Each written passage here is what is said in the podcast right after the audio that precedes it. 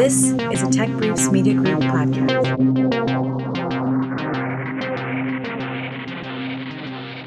As NASA plans launches to Mars, Europa, and beyond, the agency's Office of Planetary Protection ensures that the environments are shielded from contamination, especially the bacteria and microbes of Earth life. This month on the podcast, we feature Dr. Catherine Conley, who oversees and audits the planetary protection strategies for NASA's exploration missions. To kind of set the stage here for a position that people might not be aware of necessarily, uh, can you start by just telling me what is uh, a planetary protection officer? Sure. Uh, so the planetary protection officer is responsible for ensuring that agency level missions, or and actually because there's only one of us, there's there's to be missions from a particular country, uh, that missions comply with outer, treaty, outer space treaty policies on forward and backward contamination. That is, uh, it's very important if you want to go look for life on Mars or some other place where Earth life might have, be uh, possibly able to colonize, that you avoid introducing Earth life that, that would, would potentially confound your ability to identify life from that that is native, native to that target location. So if you're looking for life on Mars, don't bring Earth life with you. Mm-hmm. Uh, that is what NASA predominantly has been doing for the last 50 years or so. In addition, uh, because obviously bringing something back from somewhere else has the potential to introduce that has the potential to introduce viable organisms into the environment of the Earth could cause very significant downstream consequences, as we have demonstrated by moving things around on Earth that are from different parts of the Earth. The highest priority for planetary protection is to ensure that samples returned from another location do not are not permitted to introduce biohazards to the environment of the Earth, and that is uh, that cause the Andromeda strain if you're bringing samples back from somewhere else. Um, these this, these activities were identified before the launch of Sputnik as being concerns relevant to space exploration. They are subsequently instantiated in the Outer Space Treaty as um, Article 9 of that treaty includes the provisions that planetary protection adheres to. And you mentioned consequences. Can you go into what those consequences are and how can Earth uh, impact other planets? So, um, if you are trying to identify signals that are potentially very faint, and you have a high background, that is, there's life everywhere on Earth. So, if you're looking for indications of life in a space, uh, you need to make sure that your spacecraft is not covered with Earth life to such an extent that your instruments can't detect the faint signals of Mars life or Europa life. So if you're an astronomer and you want to study faint stars, you don't go looking outside during the daytime if you're trying to look in the visible range. You need to make sure that your background limits are low enough that the signal is going to be visible. So introducing Earth life to a place where Earth life could grow, um, one of the reasons that we're interested in going to Mars, for example, is because the physics of the Martian environment is such that Earth-like biology, Earth-like biochemistry is thought possible to happen. It's you know, approximately the right temperature. It's got water. It's got you know gravity is not too dissimilar, and um, based on our understanding of life on Earth, life on Earth, Earth is sufficiently adaptable that if put in locations on Mars, there are there are environments in the near subsurface and deeper subsurface, and possibly even the surface of Mars, where simulation experiments on Earth have demonstrated that Earth organisms could probably grow. And are, are there uh, best practices? How can we deal with the uh, bacteria and the microbes that have been brought uh, or that could be brought to other planets? Yes, so the, so the best practices were developed for the Viking project. So the Viking spacecraft were cleaned very carefully. They were carrying life detection instruments and also a radiothermal gen- generator, so they had a permanent heat source. So the life detection instruments were cleaned very carefully for um, the kinds of contamination that might interfere with the instrument. There was a mass spectrometer that was cleaned very carefully for biochemistry, biochemical compounds, and then also baked to eliminate any viable organisms. There were some metabolism-based experiments that were baked carefully and prepared very carefully to avoid any Earth organism being viable inside the hardware. And then after that had been done, the the entire spacecraft, after it was constructed and uh, packaged up in its heat shield and back shell, was put in an additional shell, a bioshield, and baked in an oven at for the the oven reached temperature such that the spacecraft was at 50 it was at uh, uh, 100 degrees C for 50 hours, 110 degrees C, sorry, plus the error of the thermocouples for 50 hours. So that meant there was ramp up and cool down times outside of that 50 hours. And that was specifically uh, that treatment was specifically designed to kill all of the organisms that were beyond the surfaces of the Viking spacecraft that we knew about at the time that the Viking project was put in place. And so that was the most careful um, preparation that has ever been done for a mission anywhere else. Um, and that is the kind of preparation that would be needed to go to Mars anywhere on Mars today. Uh, and how does your office interact with other teams when they're looking to do exploration? So, my office is the oversight function. I am responsible for ensuring that NASA policies are followed and developing um, policies appropriate on the basis of external scientific advice.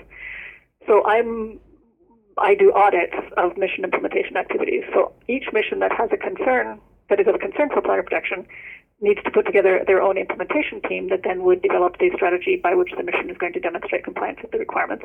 It's not dissimilar to what SMA does. So I'm a headquarters through a technical expert function, and they, each mission needs to develop their own strategy for compliance but I give them advice. I, I actually tell them what their requirements are in the first place on the basis of you know best scientific information and current NASA policy, and then I also go and do audits to confirm their, uh, to audit the, their compliance and ensure that they're complying effectively, that they, they're doing what they have said they would do in terms of after they prepared their plan. Uh, and in terms of, of Mars research, uh, how are we doing there as far as um, not contaminating uh, Mars and, and making sure that, that it's uh, clean? So the Viking project did an excellent job of that. As I mentioned, it was baked such that there were no viable organisms on the spacecraft. But since Viking, that's actually a bit of a complicated question because after the Viking results were obtained and the report, the conclusion that Viking did not find life on Mars, which was actually um, not necessarily a valid conclusion, but the conclusion from the Viking project was that there we that we did not at that time find life on Mars. And so subsequent to that, and based on orbital information, scientific information obtained by Mars orbiters, the requirements for Mars were relaxed, so that recent projects going recent missions going to Mars, the Pathfinders, the Mars exploration rovers, Phoenix project uh, modulo, some good work that Phoenix did, and then the Mars Science Laboratory, those rover missions did not they, they cleaned their spacecraft to a similar level that Viking was cleaned but they did not undergo the final baking step, so they were not sterilized. And because they were measuring only heat resistant organisms following the protocols developed by Viking, which were accepted as a proxy for cleanliness, the Viking protocol killed off everything that was not heat resistant. The Pathfinder, Mars, and Mars 2020 did not go do a baking step, so everything that we didn't detect was still alive on those spacecraft. And that's somewhere on the order of 1,000 times to 10,000 times the limits that are specified for the heat-resistant organisms, which is how we measure cleanliness.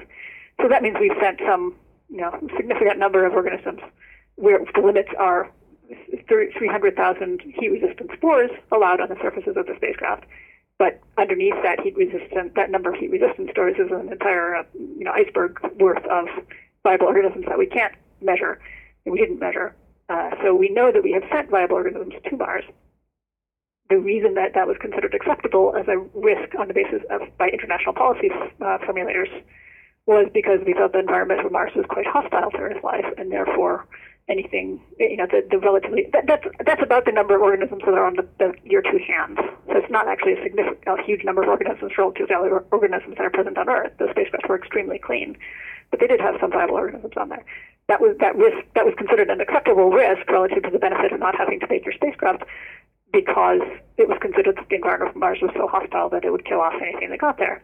Unfortunately, some data, a lot of the data that's coming back from the atmosphere station, the weather station on the Curiosity rover, suggests that in fact the environment, even at Gale Crater, which was reviewed by my office and identified as the most preferable site, landing site for the Mars 20, for the Mars Science Laboratory, on the basis of planet protection, it was thought to be the driest and the least likely to have any kind of hydration that would potentially support Earth life.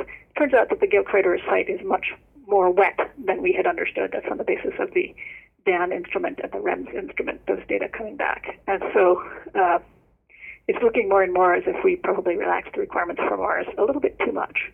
So, uh, what are you what are you working on currently? What is kind of your your main focus? So that's one of the challenges of my office is that we have to monitor all the missions. And so we are particularly concerned about missions that are going to places where Earth life might be introduced and proliferate. So that means we're currently focused, of course, on the Mars missions that are upcoming, the InSight mission, which will launch next spring, and then the Mars 2020 mission, which is hoping to launch in five years or so. uh, and in fact collect samples to bring back to Earth at some future point. So that business of returning samples from somewhere else to Earth then invokes all of the Earth safety considerations of planetary protection. So Mars is one area that I look at, but there also have been missions. Uh, there is a mission that's uh, received funding to go to Europa, which is another target location of interest for potentially contamination by Earth life. And that mission includes both a Jupiter orbiter that would fly by Europa, as well as there are proposals being worked on right now for a possible lander associated with that mission. And so the requirements for Mars are um, one type of thing, but we did a lot of work during the Viking program to identify numerical requirements that are appropriate for Mars missions, and those were accepted subsequently as being easier for engineers to implement than a, a probabilistic risk assessment, which is what we what, which is what planetary protection policy still uses for icy objects in the outer solar system. And what do you say to, to someone who might think, you know, we're going to colonize Mars? anyways. So so why um, why the extreme caution? So, what would you say to somebody who was um, telling the sailor on, on Columbus's ship who had malaria that he shouldn't really come to the New World and let the mosquitoes bite him? Mm-hmm. Malaria today is a five billion dollar a year impact to the economy of Central America. If we had stopped people from Europe coming in and bringing malaria, that would not be an economic consequence today. Mm-hmm. So we have seen from life on Earth, from our experiences on Earth, that if we bring organisms, we, we, we cannot help but bring organisms with us.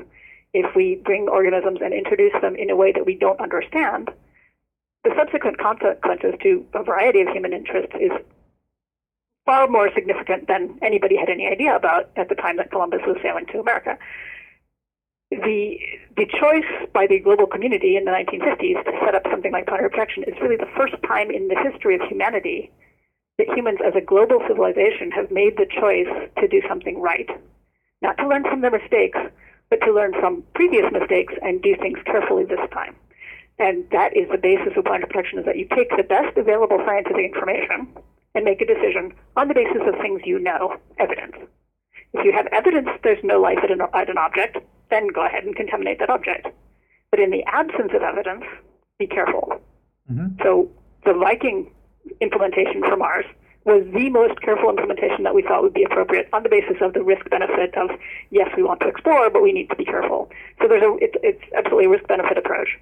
There is a risk to going and exploring that we might contaminate places. There is a benefit from exploring, and the balance of the risk benefit analysis was this one times ten to the four, minus fourth number that we have still applied to outer planets. It was considered a, a ten to the fourth risk 10 to the minus fourth risk was considered acceptable relative to the information that we wanted to collect. And that was, that was initially true for Mars also. Uh, the Viking project did enough work that we now changed the requirements for Mars such that there are numerical limits. Um, but the point is that on the basis of this risk benefit analysis, that was put in place because we understand that in the past, as humans have moved around on the Earth, we have caused ourselves, our future descendants, major problems because we were not careful. Mm-hmm bubonic plague coming to Europe killed off 10% of the population. Um, you know, rabbits in Australia are one example, kudzu in the U.S. There's all kinds of examples of introduc- introducing organisms in a non-controlled way that we didn't understand. In, in fact, in some cases, we didn't understand this for centuries afterwards. But the damage that's caused by that ignorance, the introduction in ignorance, is something because we're launching rockets from Earth, and that's a very difficult thing to do. As a global civilization, we can control that. Mm-hmm. And that was the choice of planetary protection that, that started in the 1950s and then was put into the Outer Space Treaty. And every signatory, there's over 100 signatories to the Outer Space Treaty, and every signatory has agreed to do planetary protection. What do you think is most exciting uh, about your work to you? Um, well, I'm a biologist, so I would very much like to know whether there's Mars life on Mars. I'm quite confident that there's Earth life on Mars. I just hope it isn't spreading.